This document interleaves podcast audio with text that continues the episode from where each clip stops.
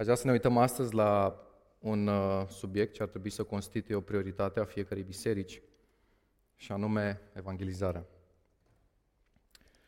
Cât citim Cartea Faptele Apostolilor, e imposibil să nu observăm faptul că împărtășirea cu alții despre Hristos era o prioritate a primilor creștini.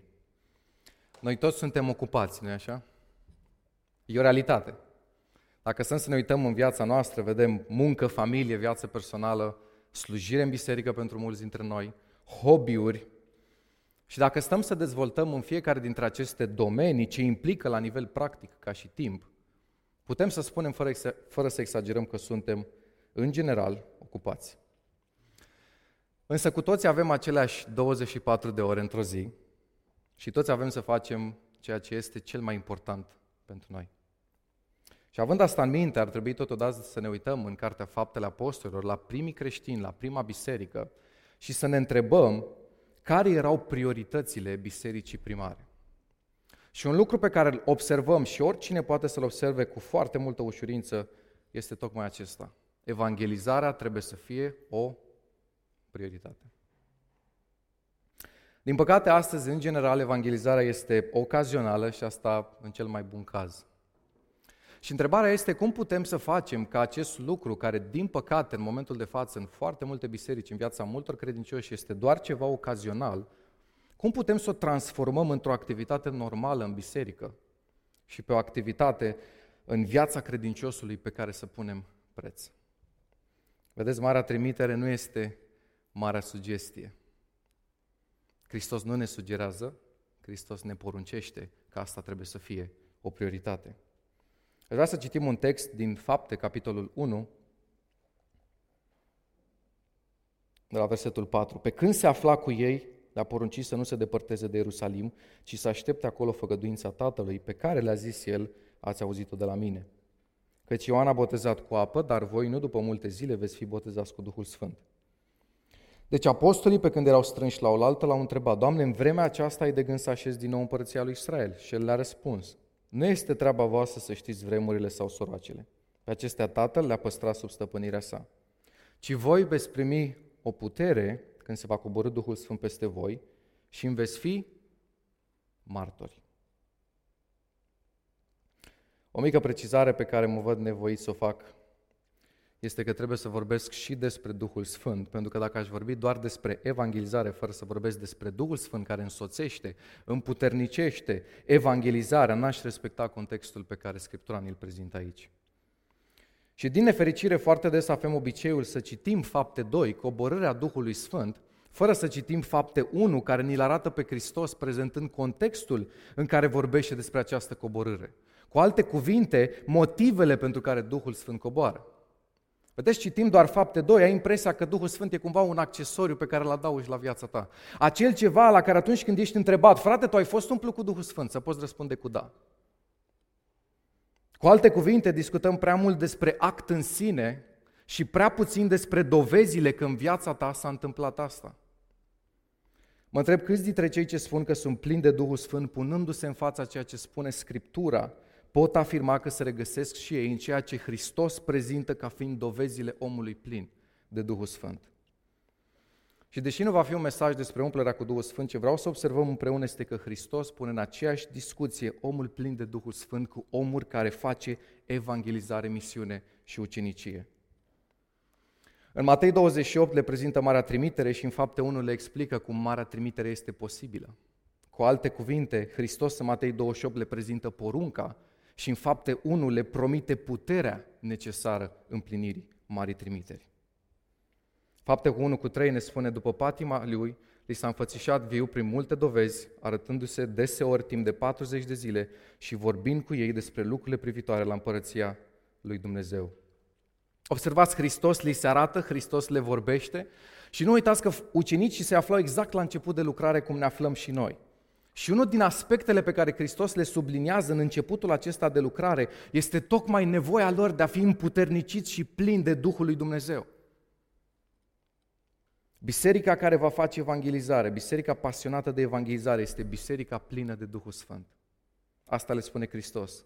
V-am dat marea trimitere, v-am trimis să impactați lumea, dar ca voi să aveți impact, aveți nevoie de puterea Duhului Sfânt. O biserică pasionată de evangelizare, 1. Este o biserică care înțelege că fără puterea supranaturală a Duhului Sfânt nu se va realiza nimic.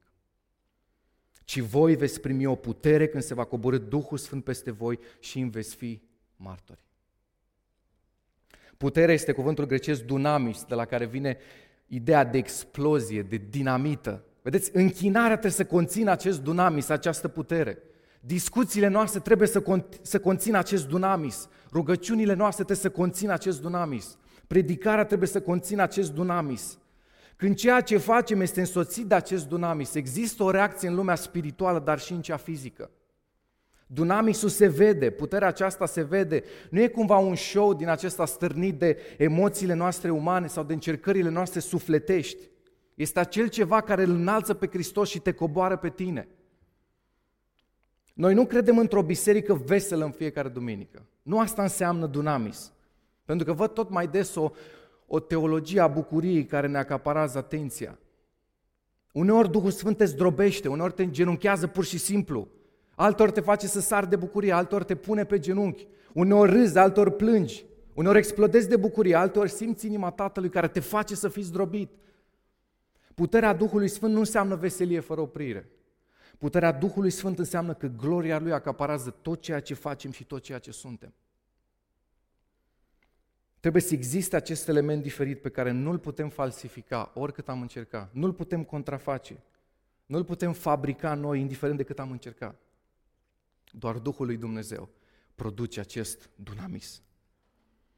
Vedeți, Marc 1 cu 22 ne spune, oamenii erau uimiți de învățătura lui Hristos, căci îi învăța ca unul care avea putere, ca unul care avea dunamis, nu cum îi învățau cărturarii. Aparent învățau același lucru, dar oamenii s-au uitat și au zis, la Hristos e ceva diferit. E o putere care îl însoțește. E ceva care face mesajul lui să aibă impact. Și același lucru pe care oamenii îl vedeau în Hristos. Hristos se uită la ucenici și spune, de asta aveți nevoie și voi. Ca voi să aveți impact, aveți nevoie de același lucru. Și le spune, ci voi veți primi o putere când se va coborâ Duhul Sfânt.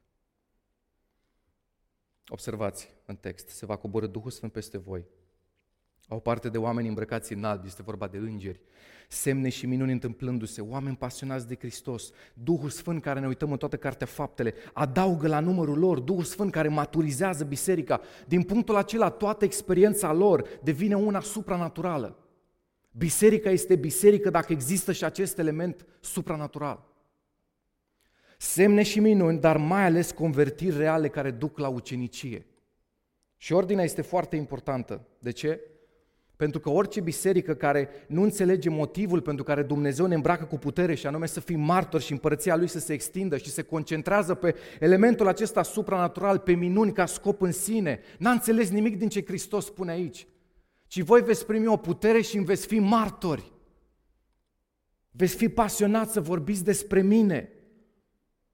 Marcu 6 cu 5 ne spune și vă reamintesc, e foarte important, n-a putut să facă nicio minune acolo ci doar și-a pus mâinile peste câțiva bolnavi și a vindecat. Cum adică minuni și totuși n-a făcut minuni? În ochii lui Hristos faptul că vindecă câteva persoane, lucruri care pe noi ne impresionează, le, le prețuim foarte mult.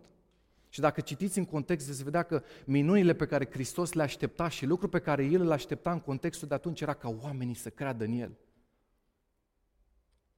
Vedeți, semnele și minunile nu-i duc pe oameni în cer, Însă întoarcerea lor la Hristos o poate face.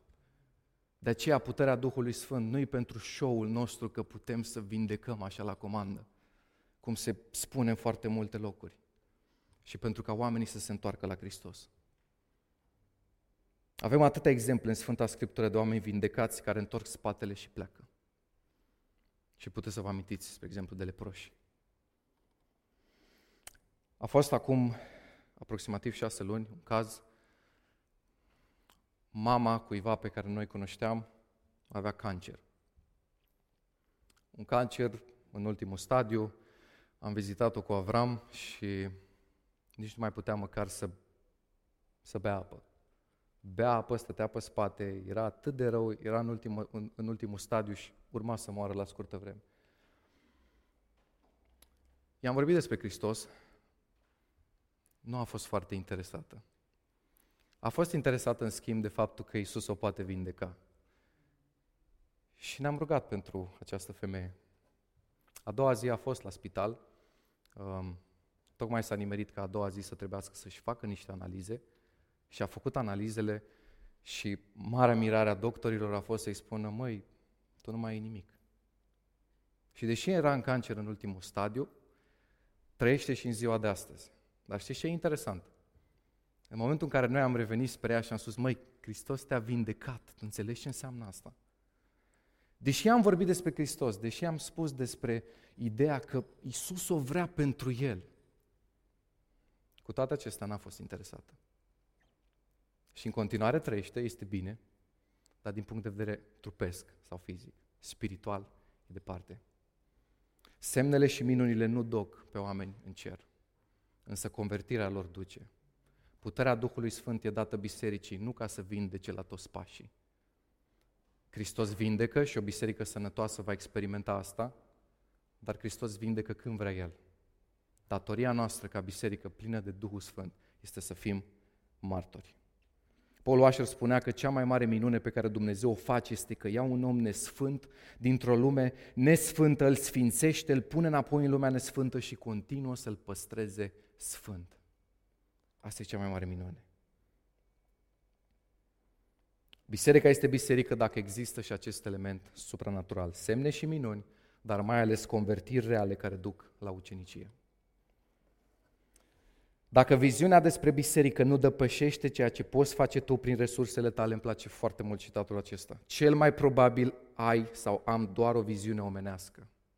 Într-o viziune biblică, tu nu ai tot ce trebuie, însă ți amintești la fiecare pas și crezi că El are tot ce ne trebuie ca și biserică.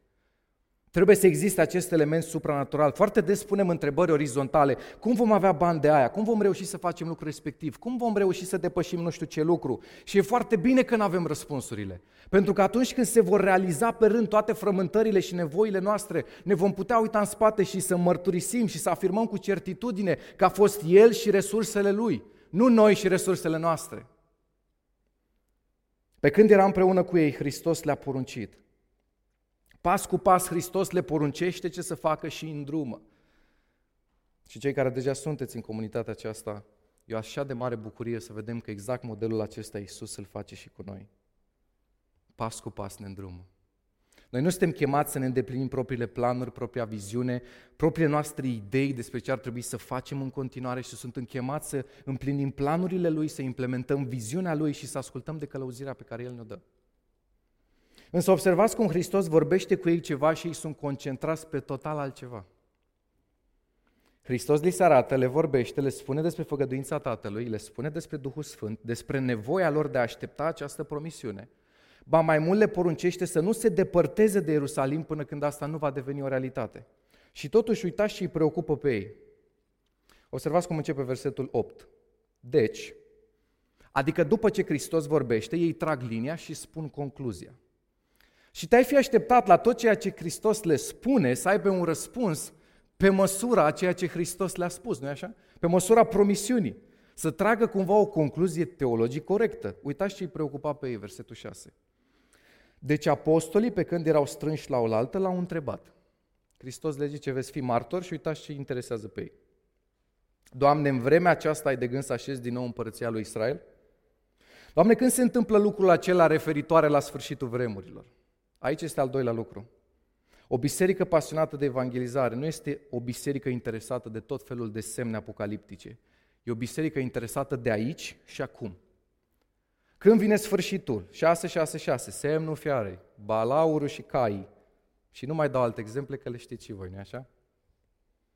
Însă cred că mai multe întrebări mi s-au pus mie personal, nu știu care e experiența voastră, dar în ultima perioadă mai multe întrebări mi s-au pus legate de când crezi că vine sfârșitul, când crezi că se va întâmpla nu știu ce lucru, care e treaba cu vaccinul și orice altceva ar putea avea legătură cu sfârșitul și cu subiectul acesta apocaliptic, dar prea puține întrebări în direcția cum putem face ca și credincioși să avem mai mult impact în lumea aceasta, ca oamenii să fie întorși la Hristos. Cum putem să facem să ardem ca și credincioși într-o lume care arde pentru orice alt lucru? Când ne gândim la sfârșit, mereu ne gândim în termenii proprii noastre vieți, că ne gândim că suntem noi afectați de asta. Și prea puțin de faptul că timpul în care putem face ceva pentru el se limitează tot mai mult. Realitatea morții sau a sfârșitului era prezentă și atunci. Și îndrăznesc să spun că era prezentă cu mult mai mult decât este prezent acum. Amintiți-vă, spre exemplu, de Ștefan. Un om despre care Scriptura ne spune că era plin de credință și plin de Duhul Sfânt. Îndeplinea exact criteriile alea ca să fie un martor eficient. Și atunci când a fost nevoie în biserica primară de cineva să ocupe postura aceasta de diacon, el a fost unul dintre cei care au ocupat-o. Și te-ai fi așteptat că în viața lui urmează o slujire de lungă durată. Și totuși, la scurtă vreme după acel moment, omul acesta este ucis cu pietre. Sfârșitul este o realitate. De ce ne frământă pe mulți sfârșitul? A, ca să spun așa, de frică.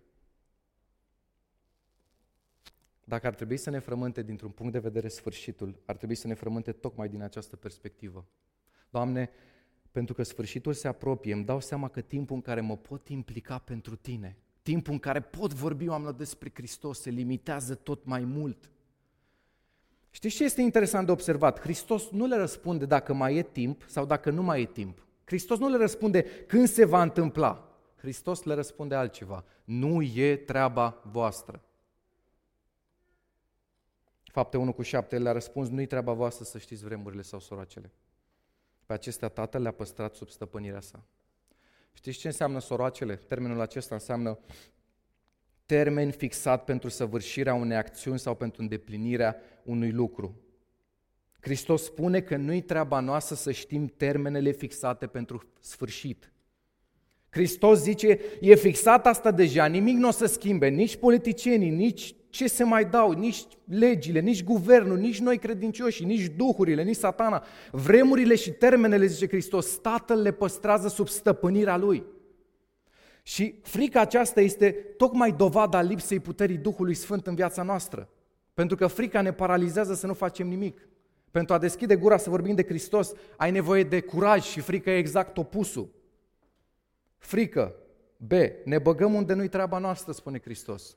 Doamne Iisuse, când o să vină sfârșitul? Nu-i treaba ta, zice Hristos. Treaba ta e să primești puterea mea și să-mi fii martor. Și ce? Uităm că Dumnezeu este în control.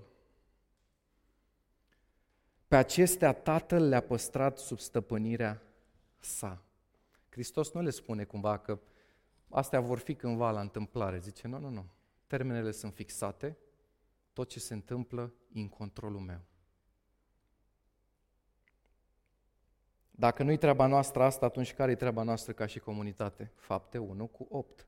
Ci voi veți primi o putere și îmi veți fi martori. Ei întreabă când vine sfârșitul, Hristos le răspunde, până vine sfârșitul, voi puneți-vă pe treabă. Fiți martori. Vedeți, cu puterea Duhului Sfânt ne vom, ne vom frământa să fim martori, să fim implicați fără puterea Duhului Sfânt. Ne vom frământa toată ziua de tot felul de lucruri și de semne apocaliptice și de tot felul de lucruri în zona asta. Și acum întreb, tot interesul acesta exagerat pentru subiectul acesta al sfârșitului, Hristos îl pune în tine sau e dovada că inima ta și inima mea nu e unde trebuie? Vine sfârșitul, hai să ne punem pe treabă. Asta ar trebui să fie atitudinea noastră. Așa vă puteți da seama și de majoritatea profețiilor și a vedenilor care circulă peste tot despre cum le-a descoperit Dumnezeu niște lucruri referitoare la sfârșit despre care Hristos spune, nu-i treaba ta. Hristos zice, nu-i treaba ta, dar aparent, dintr-o dată, ceva s-a schimbat. Și nu degeaba suntem avertizați că în vremurile din urmă vor fi nu mulți profeți adevărați, ci mulți profeți mincinoși. Fiți foarte atenți la tendințele multora spre carismatic și supranatural, dus la extrem, într-o zonă greșită din punct de vedere biblică, semne apocaliptice și tot felul de alte bazaconi. Hristos nu pe asta îi pune pe ucenici să se concentreze. Hristos le dă o viziune și o direcție clară. Voi trebuie să fiți martori. Ce înseamnă martor? Persoană chemată să declare în fața unei instanțe judecătorești tot ce știe în legătură cu un fapt pe care îl cunoaște direct. îl cunoști direct pe Hristos, ești chemat pe pământul acesta să declari, să spui tot ce știi în legătură cu Hristos. Faci asta? Fac asta? Câteva modalități de a face asta în Biserica Verticală. Vom motiva și echipa oamenii pentru a fi pregătiți să facă evangelizare. Vom ține studii și vom face materiale care să-i ajute pe credincioși să fie gata să împlinească porunca Scripturii, de a fi gata să dea socoteală, adică să explice, să răspundă oamenilor de nădejdea care este în ei. Vom fi deschiși în a aduce oameni noi în grupurile mici, tocmai din acest motiv. Din ianuarie, de când oficial biserica va fi lansată și când vom simți că Dumnezeu ne dă ok să începem, vom începe cu un al doilea program, seara, în care atenția noastră va fi în zona evanghelistică, dar nu seriile clasice de evangelizare, ci serii în care să abordăm teme de interes comun și pentru cei din afară. Ca oamenii să poată să vină între noi și să simtă acel dunamis, ne vom orienta spre social media, pentru că Hristos se orientează exact spre locurile unde oamenii erau cel mai des găsiți.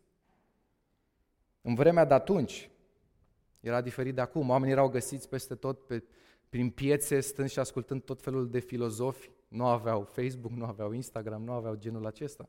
Ei, unde îi găsim acum pe oameni buluc? Ei, tocmai acolo. Înseamnă că și biserica trebuie să fie prezentă acolo.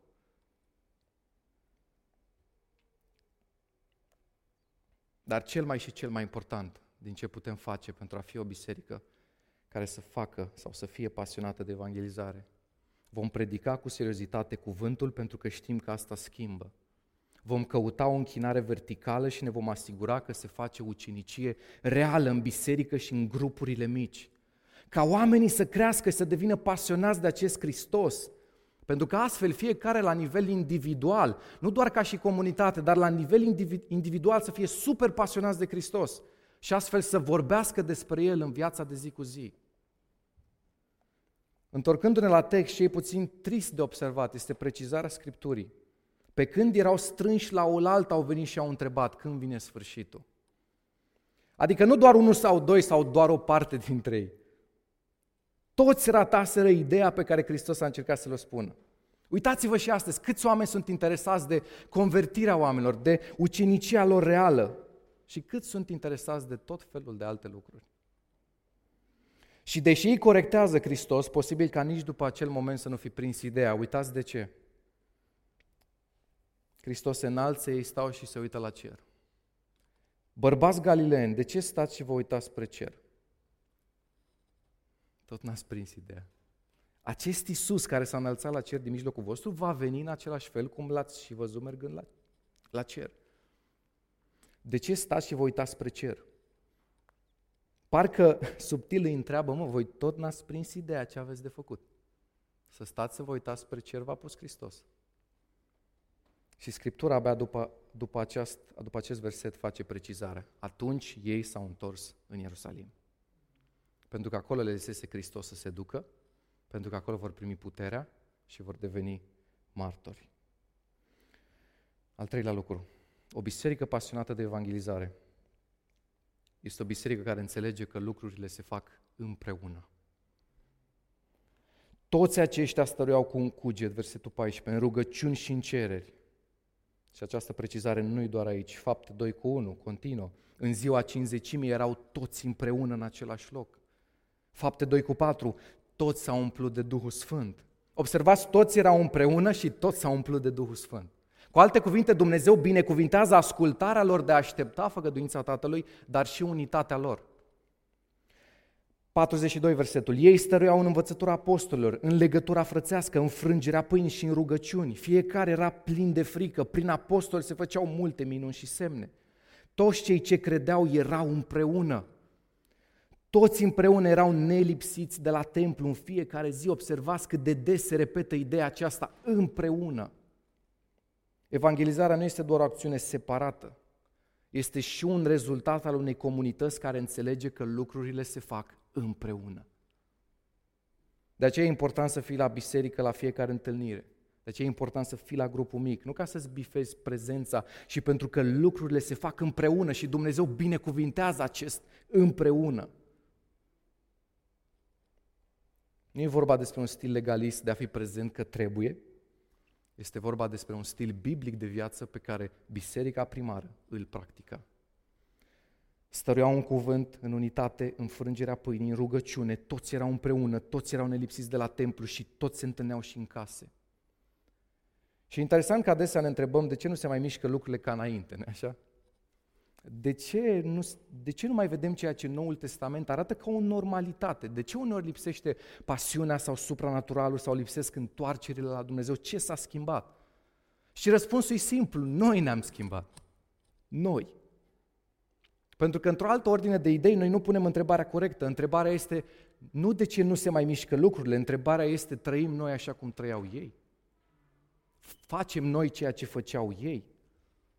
Și nu vreau să sune cumva dramatică întrebarea noastră, dar asta este realitatea. Dacă facem ceea ce făceau ei, se pot mișca lucrurile așa cum se mișcau și la ei. Succesele lor, rezultatele lor nu sunt doar un rezultat al evangelizării lor, ci sunt un rezultat al unei comunități care înțelege că lucrurile se fac împreună. În două capitole, termenii de genul toți sau împreună se repetă de atât de multe ori. De ce e atât de importantă unitatea aceasta? Amintiți-vă de Ioan 17, în care Hristos face ultima rugăciune către Tatăl înainte să se înalțe de pe pământul acesta. Care este unul din lucrurile pe care El le accentuează foarte mult în această rugăciune? Tată, mă rog ca ei să fie una. Și atenție cum, că poate nu, băi, una pentru noi înseamnă duminică una. Mă rog ca ei să fie una, cum eu cu tine suntem una. Vedeți, modelul vechi testament, testamental predominant, de lucrat, era că Dumnezeu ridica către un om, Avram, Moise, Iosua, Gedeon, David, Ieremia, Samuel, Ezechiel și așa mai departe. Modelul nou testamental se schimbă. Dumnezeu nu mai ridică doar câte un om, Dumnezeu ridică o echipă, Dumnezeu ridică o comunitate, Dumnezeu ridică un grup de oameni Metaforele folosite pentru biserică sunt cele ale trupului, fiecare în parte suntem mădulare unii altora. Lucrurile se fac împreună. Observați rezultatul acestui mod de viață. Fapte 2 cu 47. Ei lăudau pe Dumnezeu. Lauda nu-i doar un moment din program. Laudă și închinare. Este și rezultatul unui astfel de stil de viață atunci când trăim aici cum trăiau ei în comunitatea de atunci într-o unitate. Ei lăudau pe Dumnezeu și erau plăcuți înaintea întregului norod. Știți care e rezultatul la ceea ce făceau ei? Uitați. Ei lăudau pe Dumnezeu, erau plăcuți înaintea întregului norod și Domnul adăuga în fiecare zi la numărul lor pe cei ce erau mântuiți. Nu spune că și-au pus de multe întrebări, cum să-i facem pe ăștia să se întoarcă? Au stat în unitate și au făcut ceea ce Hristos le-a cerut și Dumnezeu ne spune așa. Dacă doriți rezultatul, iubiți și faceți procesul. Dacă dorim rezultatul și anume Dumnezeu care adaugă la numărul nostru oameni, iubiți și practicați cu consecvență procesul. Ce proces? Fiți împreună, fiți una, stați în unitate, prețuiți întâlnirile, faceți ce făceau ei. Pe când era împreună cu ei, le-a poruncit să Ce îmi place și ce mă încurajează din ceea ce face Hristos este că Hristos pas cu pas îi îndrumă în ceea ce au de făcut. Știți, noi de foarte multe ori vrem doar să fim călăuziți sau la nivel personal, la casa noastră și Dumnezeu face și asta. Dar Dumnezeu face asta și la nivel de comunitate. Și Hristos, în cazul lor, le vorbește pe când erau ei împreună. Și amintiți-vă de, de exemple în care uh, Toma nu a mai fost împreună cu ucenicii. Toți erau fricoși, toți erau necredincioși, închiși de frica iudeilor și Toma nu a mai fost împreună cu ei. Și Hristos se arată, Hristos le dă pace, Hristos vorbește cu ei, Hristos le dă trimitere, Hristos le dă Duhul Sfânt. Și Toma ajunge să spună, dacă nu văd eu, nu o să cred. Dacă erai împreună cu ucenicii, ai fi văzut și tu. De foarte multe ori rezultatul faptului că Dumnezeu poate nu ne vorbește este faptul că nu suntem împreună cu ceilalți ucenici. Pentru că în acel împreună Hristos vorbește. Și al patrulea lucru, O biserică pasionată de evangelizare este o biserică care vorbește oamenilor de afară despre Hristos. Iisus le spune că vor fi martori, adică vor mărturisi, vor spune oamenilor ceea ce știu despre Hristos. Și știu că pare cel mai simplu lucru de spus, nu-i așa? Cel mai basic lucru, însă practica nu e așa că ne cam omoară. Practica e mai dificil de făcut. Mai vorbim noi oamenilor astăzi despre Hristos. Sau hai să formulăm altfel întrebarea. Când a fost ultima oară când ai stat de vorbă cu un om din afară? Când au văzut curajul apostolilor, conducătorii iudei și-au dat seama că fuseseră cu Isus. Aveau în față un grup de oameni care nu puteau să vorbească despre altceva decât despre viața și despre învățăturile lui Isus. Ce învățăm din asta?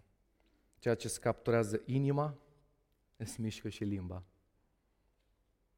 Sau în cuvintele Domnului Isus, că din prisosul inimii vorbește gura. Vedeți, noi vorbim întotdeauna lucrurile de care suntem plini. nu așa? Asta e o, o realitate de necontestat a psihologiei umane. Așa funcționează creierul nostru. Dacă vreți, noi întotdeauna evangelizăm, întotdeauna vorbim despre ceea ce este sfânt pentru noi, ceea ce este sacru, pus deoparte, consacrat. Ceea ce este de primă importanță pentru noi va curge din inima noastră în conversațiile pe care noi le avem cu oamenii. De aceea Petru ne sfătuiește să ne umplem inima cu Hristos Domnul, sfințiți în inimile voastre pe Hristos ca Domn. Pentru că ce e sfânt de primă importanță pentru tine va curge și în conversațiile tale. Tu despre ce vorbești în general cu oamenii? Ce curge din inima ta? Vedeți, foarte multe persoane spun, băi, eu nu știu mă să vorbesc despre Hristos. nu știu ce să zic oamenilor, voi ăștia te vorbiți la biserică, mie mi-e greu să fac. Însă știți ce este ciudat? Că aceeași persoană, când vorbește despre lucrurile de care e pasionat, nu mai are niciun defect de vorbire.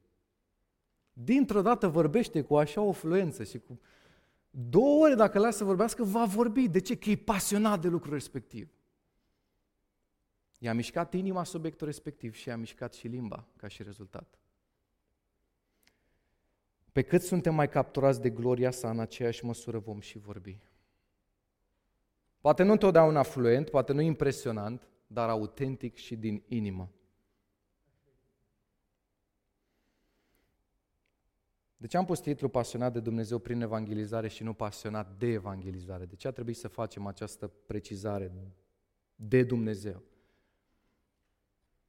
Pentru că tu nu poți fi pasionat de evangelizare fără să fii mai întâi pasionat de El. În măsura în care ești pasionat și captat de El, vei și vorbi cu oamenii. Pasiunea ta pe verticală pentru El te schimbă în pasiunea ta pe orizontală pentru oameni. Când noi spunem în urma faptului, Doamne, că mi-a arătat cine ești și am înțeles cine ești, sunt pasionat de Tine, Dumnezeu spune asta, trebuie să se vadă și în cum ești pasionat de oameni în cum vorbești cu oamenii și dacă vom fi pasionați, vom și vorbi. Când înțelegi cu adevărat cine este El, nu doar că înțelegi cine ești și tu, dar ești și mișcat să devii ca El. Dacă veți privi în Evanghelia după Matei, veți observa că după ce Hristos se asigură că ucenicii au prins ideea, că au înțeles cine este El, Hristosul, și îi întreabă cine zic oamenii că sunt. A cine ziceți voi că sunt? După ce i-au prins ideea, după ce îi face să înțeleagă cine este El, parcă trage linia și în Matei 28 le spune, duceți-vă, faceți ucenici și în fapte 1 veți primi o putere și îmi veți fi martori.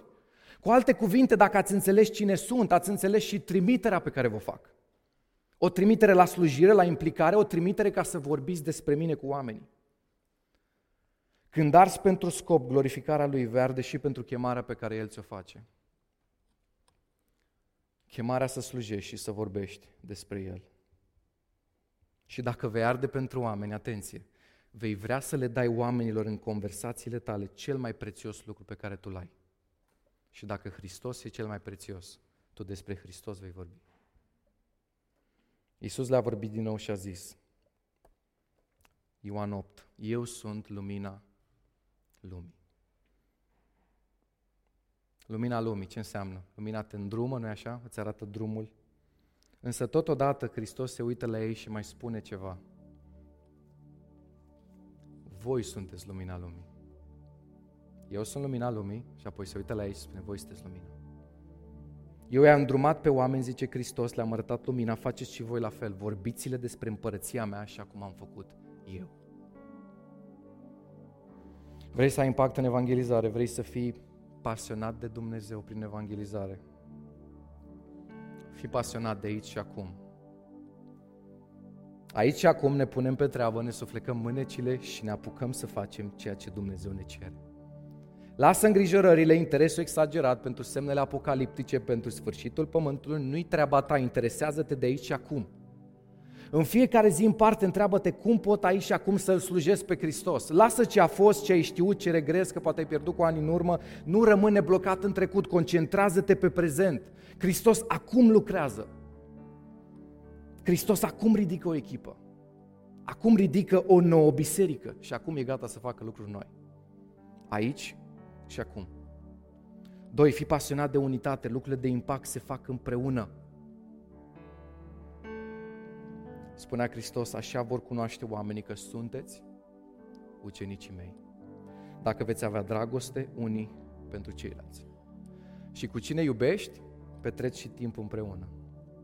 Și dacă iubești biserica, vei fi cu biserica. Și ce mai e frumos de observat la acest împreună este următorul lucru. Hristos îi călăuzește, Hristos le poruncește ce să facă, Hristos îi îndrumă, Hristos le explică ce urmează, dar Hristos face asta în timp ce e împreună cu ei. Pentru că de foarte multe ori vedem călăuzirea în termenii aceștia. Dumnezeu undeva sus în cer și noi aici jos pe pământ. Hristos le dă o direcție și le spune ce să facă atunci când era împreună cu ei. Hristos e cu tine. Hristos e cu mine și Hristos e cu noi. Și asta e cea mai frumoasă veste. Mă uit la voi și pe unii dintre voi vă știu de multă vreme și aproape un an de zile am fost nouă persoane care ne-am întâlnit într-o casă pentru visul plantării unei biserici. N-a fost ușor, nu așa? Mă uit la ăștia de erau. Însă ce ne-a ajutat a fost tocmai acest împreună. Dar ce e și mai frumos este că acest împreună nu înseamnă doar împreună unii cu alții. Împreună nu înseamnă doar împreună tu și cu mine. Împreună înseamnă noi împreună cu Hristos. Și este cel mai frumos lucru. Realizează că de implicat e Hristos. Conștientizează că e cu tine, cu mine și cu noi. 3. Fii pasionat de o viață plină de Duhul Sfânt. Fără El nu se va realiza nimic. Să fii sigur de asta. Dacă e un lucru de care mă tem în slujirea mea și în biserică, e tocmai să fie un punct în care Duhul lui Dumnezeu să nu mai lucreze. Oricât de bine ne-am pregătit și ne-am face noi lucrurile, dacă lipsește acel dunamis pe care doar Hristos îl dă, totul se termină. Și patru, fii pasionat să vestești Evanghelia, deschide gura. Va veni ziua în care toată nebunia va lua sfârșit. Timpul de pe pământul acesta se va scurge și nu știu ce îți dorești tu să auzi când ajungi în, fața, în ziua aceea în fața lui Hristos. Dar știu ce îmi doresc eu. Bine, rob bun și credincios. Ai făcut ce ți-am spus, ai făcut ce ți-am cerut. Trebuie să complicăm lucrurile. Hristos ne spune atât de clar ce avem de făcut. Nu o să te frămânți în ziua aceea că n-ai muncit mai mult, nu o să te frămânți că n-ai avut mai mult timp de relaxare, că n-ai făcut mai multe pământește vorbind. În fața veșniciei o să te frământe un singur lucru. Ce ai făcut pentru Hristos?